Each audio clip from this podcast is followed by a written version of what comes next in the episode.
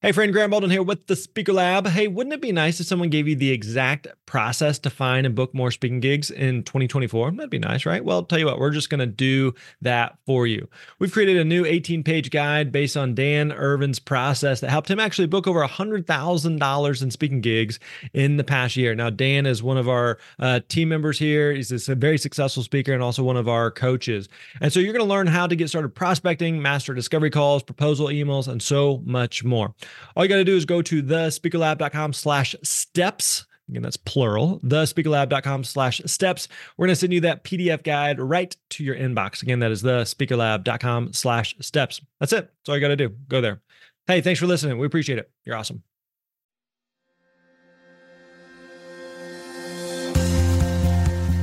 What is up, my friend? Welcome back to the Speaker Lab podcast. My name is Grant Baldwin. Good to have you here with us today. We are on episode 43. 43, yes, that is correct. We are doing uh, 30 episodes in 30 days this month, the month of April. We are halfway through the month. Here in the U.S., it is uh, April 15th, which is tax day. Woo, good times for that. Hey, if you haven't already, you can go back and listen to episode 33 where we talk about how to uh, how to pay taxes on your speaker fees. But you know what? I got to be honest with you. If you're listening to this today and you haven't done your taxes yet, you are a little behind and you need to get caught up. And if you're living in another country where you don't have to worry about taxes today, congrats on you. The rest of us are jealous of you. All right, today we got a good show for you. Today we got another listener question coming in from a uh, from a uh, student of ours. So we're going to get to that in just a second. Let me also remind you if, if you want to submit your own question to have answered on an upcoming episode of the show, you can do that by going over to the speakerlab.com and uh, find the Ask Grant tab there, and uh, definitely uh, leave us your voicemail question. We'd love to hear from you. So definitely uh, check that out. Let's get into today's question. The question comes from Kevin, all about creating products. So a lot of people want to speak, but we also have this opportunity opportunity to sell products when we speak and where we speak and the audiences that we speak to. So, how do we do that? How does that work? What does that look like? So, Kevin asked a, a great question and we get into it today. So, uh, let's get into it. All right, today's question comes from Kevin, who asked Grant, how long had, after you'd started speaking, did you start creating your products to scale your business? Good question there, Kevin. So, been speaking a little bit, and then at what point do you actually start introducing some products to continue to, to ramp up what you're doing? So, all right, good question, Kevin. So, first of all, if, if you're interested in hearing more about kind of how I got started in speaking and kind of my early journey there, you'll definitely want to go back and listen to episode one of the podcast. There, you're going to hear a lot more of that that story and journey, and so some of that context may help there. But but here, I'm going to quickly just just walk through the different products that we've come up with and, and what we've, we've released over the years that have been related to our speaking, kind of the timeline and thought process behind each of them. And then, uh, then at the end, I'm going to share with you just a few lessons that we've learned along the way. But our first product was a, a book that we wrote several years ago. And so I had been speaking for about six months. I'd, I'd probably done at that point about 10 or 20 events. And we'll talk more in a little bit. But those first few months of speaking really gave me a, a chance to do some actual like market research and really kind of figure out what kind of, of book topics would be good for my audience. So by the time I had actually published the book. I'd been speaking for uh, about a year at that point. And so, a key here is that I didn't start creating the book or any product until uh, I started to gain some traction in my speaking business. And I knew that this was something that I was going to be able to do uh, potentially long term and really be able to stick with it for a while. Versus, I know some people, they're trying to get their speaking business up and going and they've only done maybe a, uh, you know, one or two gigs and they're also trying to start creating products. And it's like, you don't even know if this is going to work yet, right? You don't even know if this is going to be a thing. So, I always recommend that you want to make sure you've got some traction in in your speaking business before you first start creating that product. And so, that first book that I wrote, I wrote that once I was really clear on who I wanted to speak to and what it was that I wanted to speak about. So, again, I, I wouldn't recommend working on a book until you're clear uh, on those answers. You, you don't want to invest a bunch of time into creating something that you just eventually you decide not to use. And so, my first book was called Reality Check. It was for high school students. That's what a, a lot of the audience that I was speaking to at that time when I got started. And it was basically the book was about helping students to transition from high school into college. And so the book was 50 chapters. Each chapter answers a, a, a different question. So things like Should I go to college? How am I going to pay for college? What classes do I take? What do I major in?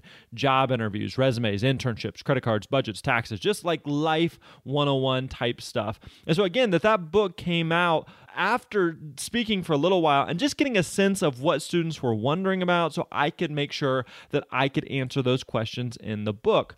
So after the book had been out for about a year or so, and just so you know too, we we self-published the book and we could probably do an episode at some point talking more about that process if you're interested in self publishing versus traditional and uh, all that jazz. But after the book had been out for about a year or so, I started getting a lot of questions from teachers and educators uh, about creating some type of, of curriculum or lesson plans for the book. Now, I was a little intimidated by this, to be honest with you, because I've never been a formal teacher. I've never taught in the classroom, I have never been trained as a formal teacher. I was just, I was a speaker, you know, and uh, that makes it sound sad and depressing. I'm not a teacher. I'm just I'm just a speaker. But that's all. I, I didn't know like what a formal teaching classroom would need for a curriculum. I didn't even know how to spell curriculum. I still have a tough time with it. Uh, I didn't know all the different you know state and federal standards and just kind of what needed to go into a curriculum. And so the next step that I took was that I started kind of asking around for people maybe who knew something about curriculum, people who had either created curriculum, teachers that were used to using a lot of curriculum, and people that were just familiar with that space way more than I did. So I ended up finding uh, two teachers actually in the state where I lived. I lived in uh, Missouri at the time, and there were two teachers that well, basically, what I did was I, I talked with a, a, state director that I'd worked with that had hired me a time or two to speak, and the curriculum was kind of being a similar department or field that they were in. So I started asking them, like, who are some teachers that may be a good fit for this? And so they introduced me to two teachers that I happened to, to somewhat know, and they the, these other teachers had seen me speak. And so I met up with them and talked with them about creating this curriculum. And so basically, what we ended up doing was I partnered with them and worked with them to actually create the curriculum, which actually worked really well from a selling standpoint as well. In that I was able to tell other teachers, "Hey, I you know I created the book for your students, but the curriculum was made by teachers for teachers." And so the reason we created the curriculum one was so that we could create another product, so it gave us another revenue source. Uh, another reason would be so that we would have something that wasn't just dependent on me to be there. So now now, even at the time of this recording, we've got the curriculum in, I believe it's over 400 high schools around primarily the U.S. where the, the curriculum is being taught. So even right now, as I'm recording this, as you're listening to this, there may be people that are teaching that without me having to be there. Uh, and then the other reason that we created the curriculum was, in part, we wanted to sell more books. And so the curriculum went really hand in hand with the book. And so the, the curriculum was almost one of those things where it didn't do you much good unless you had the book. And so we set it up in such a way where we wanted each student who would go through the curriculum in a class to have a book.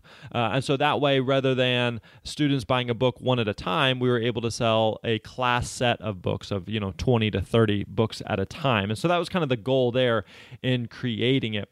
And so we started with 10 lessons. Again, the, the book was 50 chapters. And so we picked 10 of those chapters and we created the first version of the curriculum, which is basically just version 1.0. And so after having a after a year of, of having that curriculum out, we started having more teachers coming back and just asking for more. They're like, "This is great. We need more of this stuff. Uh, can we have more lesson plans?" So I went back to those two teachers who'd created the lesson plans, and I basically asked them, "Hey, we've got 50 chapters in the book. We've created 10 lesson plans based on 10 of the chapters. Is it possible to create 40 more?" And again, I was really dependent on them because they were the ones that were creating the actual curriculum.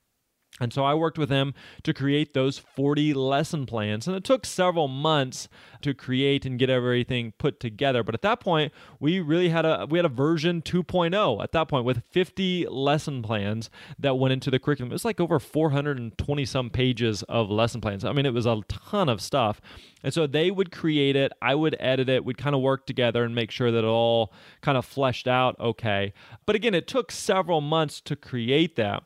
So that was basically at that point we'd had the the book out, we had the curriculum out, we had the the uh, later edition of the curriculum, which would become again all 50 chapters and all 50 lesson plans there. And it was also during that time that I started adding other simple products to events that I was speaking at. Now, because at the time I was speaking a lot to teenagers, uh, we would oftentimes sell things like like T-shirts and wristbands. And so we went through a few different iterations of, of T-shirts and wristbands before we finally uh, landed on some that were, were selling well. I was also I was checking with other speakers and, and friends and in the industry just to figure out what products they were selling and what was working. And, and so again, I always hammer on this, but it's so critically important to build relationships with other speakers in your niche just to compare notes and see what's working because you know t-shirts and wristbands they sold fine to to teenagers but selling t-shirts and wristbands probably wouldn't work if you were speaking to some type of corporate audience with a bunch of suits i you know i speak to those audiences now and i don't sell I don't sell t-shirts or wristbands. So at that point, we'd been selling. Uh, we got the book, we got the curriculum, we got t-shirts, we got wristbands, and then shortly after that, I started speaking more to college audiences. And so we took the existing reality check book and we created a college edition that was just for college students. So it was basically reality check, the college edition. And so we had that out. So basically, at that point, we had both books. We had the curriculum, we had t shirt, we had wristbands. Those were the main physical products that we, we sold at that time that were directly related to the audiences that we were speaking to. And so the online products, they didn't start happening until 2014, about two years ago or so, whenever I first started doing more in the online space. So my first podcast was How Did You Get Into That? And we did a, a career course called Clarity Course back in 2014. And then we launched our Booked and Paid to Speak, kind of our, our flagship course last year. And then recently we launched our Art of Speaking course. So we've done a couple of different online products since then. And so at this point, we've got a variety of, of physical products that we've done in the past. We don't really sell any of those anymore. And then we've got a, a, several of these different online products. So that was kind of the just the journey that we went through in terms of creating products for our audience. But now, what I want to do is I want to just go over four lessons that I learned in all of this. Four lessons that I've learned whenever it comes to creating products and just kind of that timeline of creating products and how that, that ties into your speaking business. So, first lesson would be this number one is that speaking is a great venue to sell products. Speaking is a great, great venue to sell products. We, we just actually talked a little bit about this in episode 39. So you're definitely going to want to go back and listen to that, episode 39, where we talk about ways to sell products in addition to back of the room, but other ways to sell it beyond just back of the room. But I want you to think about this like, whenever you go speak, you have a very captive audience that is interested in what you have to say. And so part of the challenge, part of the limitation of speaking is that you cannot cover everything that the audience would possibly need to know on a subject or topic. So it's only natural to have some type of product that you could offer on the back end. And so nothing builds that connection, that rapport with people than actually in person speaking. It's way, way better than, than even a podcast episode or a, an email or a blog post or anything else that you could be doing. That in person connection is extremely, extremely valuable if you want to sell some type of product or service. So, again, all that to say, speaking is a great, great venue to sell other products that you may have. The second lesson would be this is that products that do the best are those that solve a specific pain for your audience. Products that do the best are those that solve a specific pain for your audience. So here's the common model. Here's the common thing that most of us do whenever we create products. We have what we think is this amazing idea. It, you know, it hits us randomly while we are in the shower or we're drifting off to sleep or while we're running errands and we think this is the greatest idea ever. No one has ever thought of this. And of course, we, we're not going to share it with anyone because naturally they're going to want to steal it because human beings are awful people. And so we don't want them to steal it. So we go into our cave and we create or we build this product. And then we emerge like nine months later, like we're giving birth, and we share what we've made with the world. And what happens? What happens? Ready? Nothing. Crickets. Nobody buys. People aren't interested. They don't care. Why? Because you built a product that solves a pain that nobody cares about. Or perhaps it doesn't solve a pain at all.